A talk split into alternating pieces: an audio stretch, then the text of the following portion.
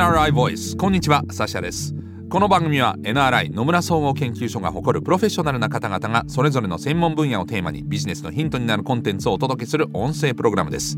今回お話を伺うのは CX コンサルティング部主任コンサルタントの名村健作さんです。よろしくお願いします。よろしくお願いいたします。えー、名村さんは NRI でですね情報通信コンテンツ分野における調査事業戦略マーケティング戦略新規事業立案に従事。総務省経済産業省のエンターテインメントコンテンツビジネスに関する各種調査にも参画されています。このシリーズでは日本におけるアニメビジネスをテーマにお話を伺っているんですが今回はどんなお話でしょうか？はい今回はアニメ制作アニメ産業のビジネス構造についてとなります。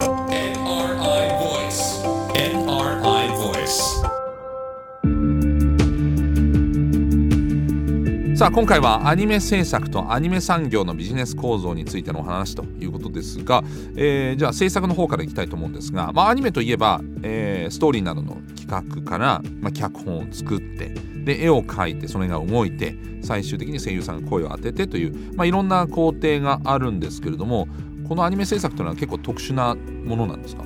はいあの特殊とイメージされがちなんですけれどもお実はこのアニメえ本質的にはいわゆる製造業とほぼ同じフローで制作されているものになります。車を作るとかの製造業ですか？はい、あの車であったりテレビであったりいそういった家電製品であったり機械系であったり、まあ、一般の方々がイメージする製造業と噛み砕くとほとんど同じフローになります。どういうふうにこうなんとかそれぞれに、えーと割り当てていけばいいんですか？はい、あのこのアニメ制作工程を詳しく見ますと大きく3つに分けることができます一つがプリプロダクションおそしてプロダクションポストプロダクションといううん。3工程になるんですけれども、はい。おこの1個目のプリプロダクションここはいわゆる作品の企画から設計そして脚本やあ絵コンテを作るところになります。はい。いわばその家電であったり車だったりそういったその作品のコンセプトや企画そしてうん設計を作るところになりますが、ここがまさにアニメでいうと脚本であったり絵コンテであったり、うん。そういったそのお作品の根幹を作るところに相当します。なるほど。じゃあどういう冷蔵庫にしようとか。はい。デザインはどうしよう。あそうです。どういったこう消費者をターゲットにするかとか、あそういったそのコンセプト企画そして設計ですね。はい。そういったところがやはりあの作品で言えば脚本や絵コンテを作るところに相当します。で次はプロダクションですね。はいプロダクションになります、えーここはあの絵コンテから制作された動画や背景などの素材を合成して、えー場面別の映像そのものを作成していく工程になります、ここはまさに製造業で言えばものを作っていく工程になります。なるほど。まさに工場でこう組み立てられていく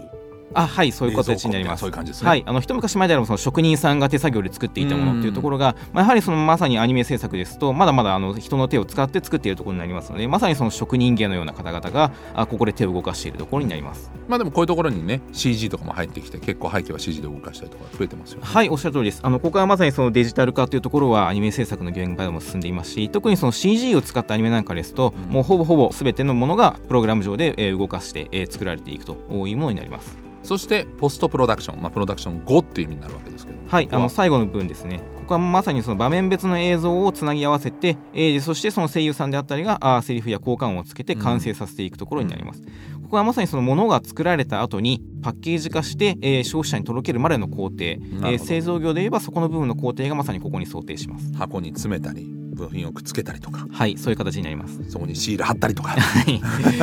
そういうことになるわけですね、はい、おっしゃる通りです。えーなるほど。そう聞くと確かに全く同じですね。はい、あの実はもうアニメ制作の現場の方々も実はそのものを作っているという点ではまさに製造業と同じということもおっしゃっていますし、え特にその最近ですねいわゆる製造業のものも昔の言い方で言えばそのパソコン上で全て作ってしまうとか、えはい。まあ、そういったあの設計の部分もお CAD であったりいそういったそのソフトウェアの中で作っているものが非常に大部分を占めてきていますので、はやはりソフトウェアの中で、えーだいぶ解決できる部分が増えてきているという形ですね。そうすると、まあ、製造業でいうといわゆる、まあ、ものを作ってる会社メーカーって言いますけど、はいまさにアニメのを作ってる現場はメーカーなんですか？はい、あのメーカーと呼ばれていますしやはりアニメ制作会社というところでまさにはいその制作というその作という部分が入ってますけれどもはいまさにそのものづくりの会社と言えるかと思います。なんか日本はこういうものづくりが得意そういうところがアニメも得意につながってるんですかね。はい、おっしゃる通りです。やはりここの部分のそのマインドというのは昔から日本に受け継がれてきているものかなと思われますね。はい。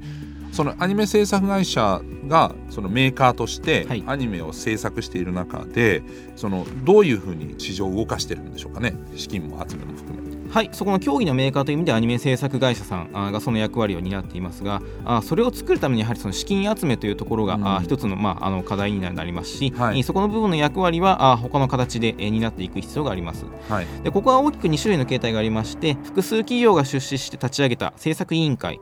この政策委員会が中心となる政策委員会方式が一つ、うん。はいあと単独事業者が出資して、えーその事業者が中心となる単独方式、まあ、ここはあの単独といってもその1社や2社であったり少数の事業者という言い方が正確かもしれませんけれども。なるほど。おそういったその単独方式という形の大きく2つに大別することができます。なるほど。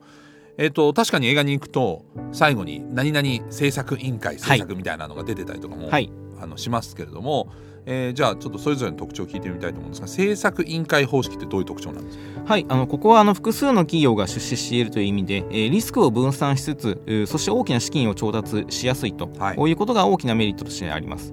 関係者が多いことによってそういったその進めにくいとか特にその合議制を取っている場合なんかはあ一社が反対するとなかなか進まないということもありますので、まあ、そういった関係者が多いことによるデメリットというものも存在します。なるほどね。こういう映画にしたいと。こういうふうにしたい。いやそれはみたいな。なると、なかなか内容がちょっと散漫になりがちみたいなのとかはいおっしゃる通りです。またその先のビジネス展開まで含めるとやはりそこの部分でも極力その競合しないような形で出資企業を集めていますけれどもやはりあのどうしてもそのビジネス展開をしていく上で、えーその積み分けであったりそういったところが必要になってくるのでそこの調整も時間がかかるようになっています。そうすると、まあ、単独方式、まあ、これ便宜的にね、はい。あの1社とは限らないですけど少ないその、えー出資でやる場合のこの単独方式っていうのは、そういったデメリットはない、まあ、少ないってことになりますけどね。はい、あのそこの部分のデメリットがまさにメリットとして、えーなっているのがその単独方式の部分になります。はい。ここはやはりその関係各社が限定えーされていますのでそういった意思決定が非常にスムーズに進みやすい。責任の所在も比較的シンプルになっているというところが大きなメリットになります、なるほどただしあの政策委員会方式のあのメリットの部分がここは逆にデメリットになっていまして、はい。えー資金が企業体力に依存してしまうこと、うん。当然リスクも集中してしまいますので1本投資出資した作品が失敗に終わるとそれだけで企業が傾いてしまうというようなあの非常に危険なリスクもはらんでいるものになります。なるほど。このね政策委員会とか、まあ、単独事業者以外で、えー主要な役割を担っている企業っていうのは何になってくるんでしょうか？はい、あのその他のアニメ産業の関係者で言いますと作品の一次利用とあと二次三次利用というところで関わってきている事業者さんが多くいらっしゃいます。はい。特にその一次利用ですとやはりその配給会社さんであったり工業会社さんですね、はい。えーそういったところがやはりその消費者の方々に届けるという役目を担っていただいていますしあとは二次三次利用のところになりますと昔で言えばその映像のソフトメーカー、うんビデオメーカーさん。あとはそれを消費者の方々に届ける小売店さん、い。配信会社さんそして放送局さんなどが二次三次利用者として挙げられます。なるほどね。えーでこれまでのビジネスモデルとしては例えば制作委員会とか、まあ、まあ単独でもいいんですけど、はい。その映像ソフトメーカーが商品化権を買ってもしくはまあ放送局が放送権を買ってソフトを制作してはいそれを例えばえー放送するとか、えーものであればえー小売店に売って小売店から消費者に買うっていうような流れでしたけれどもこれは今も継続的にこういう状況なんですか？はい、あの今も続いてはいるんですけれどもただあのそこが中心であった時代からあくまで一つのお手段という形にい落ち着いている形になります、まあどのようなビジネスモデルをとって収益を上げるかというところはあの作品であったり事業者によって非常に大きくまた多種にはえー渡ってきてしまうので、えーそこの部分があー映像お昔で言えばビデオそして、えー DVD ブルーレイとお変わってきたあーそういったソフトものとしてのソフトから変わってきたあーそういった時代になっていますなんか今あのバズり方も随分変わってきてますもんね。なんかテレビ局でとりあえず地方局でもいいから1個放送してそれを配信に載せることによって話題を呼んだりとかはい。そこからなんか YouTube とかのなんかこうファン作品から広がっていくとか、本当になんか随分と携帯変わりましたよね。はい、あの非常に多くの手段によってチャンネルが増えてきたというところもありますしで特にそのやはりインターネットに載せることによって、うん。えーその放送局が放送していたエリアあそこに限定されずに、はい。いまあ、特にその SNS のお文化もそうですしより広い範囲に一つのツールで届けることができるようになった。あまたその制作委員会さんであったりあとはそのメーカーさんであったりそれ以外のその一般の消費者の方々もファンとしてこう一つのクリエイターのように関連するう作品であったりもしくはそのファンとしてのとこう立ち振る舞いでこうより作品を多くの人に届けると。いったところがあより簡単になってきたところがやはりそのおアニメというその産業の追い風になってるかなと思います。ただ根本はやっぱりお話伺っていくと物ができていく過程っていうのは製造業と変わらないんですね。はい、あのやはりその製造業の部分と変わらないと思います。あのここはもうあの他の家電であったり自動車であったりもやはりその SNS であったり海外のインフルエンサーなんかがそうインスタグラムで紹介した品物が売れるとか、ええまあ、そういったものともうほぼ本当にあの同じ形になっています。そうですよね、まあ、それをあのお店じゃなくて例えばネットで買うとかっていう変化が起きてるだけで、はい根本的なところが同じっていうところは変わらないということが分かってまいりましたけれども、まあ、そこで次回はですね、えー先ほどお話にも少し出ましたけれども、えー近年特に力を強めているアニメの流通ですね、まあ、そのチャンネルが増えてきたという話のところをですね詳しく伺っていきたいと思います、えー次回もよろしくお願いいたします。よろしくお願いいたします。CX コンサルティング部の主任コンサルタントなめら健作さんでした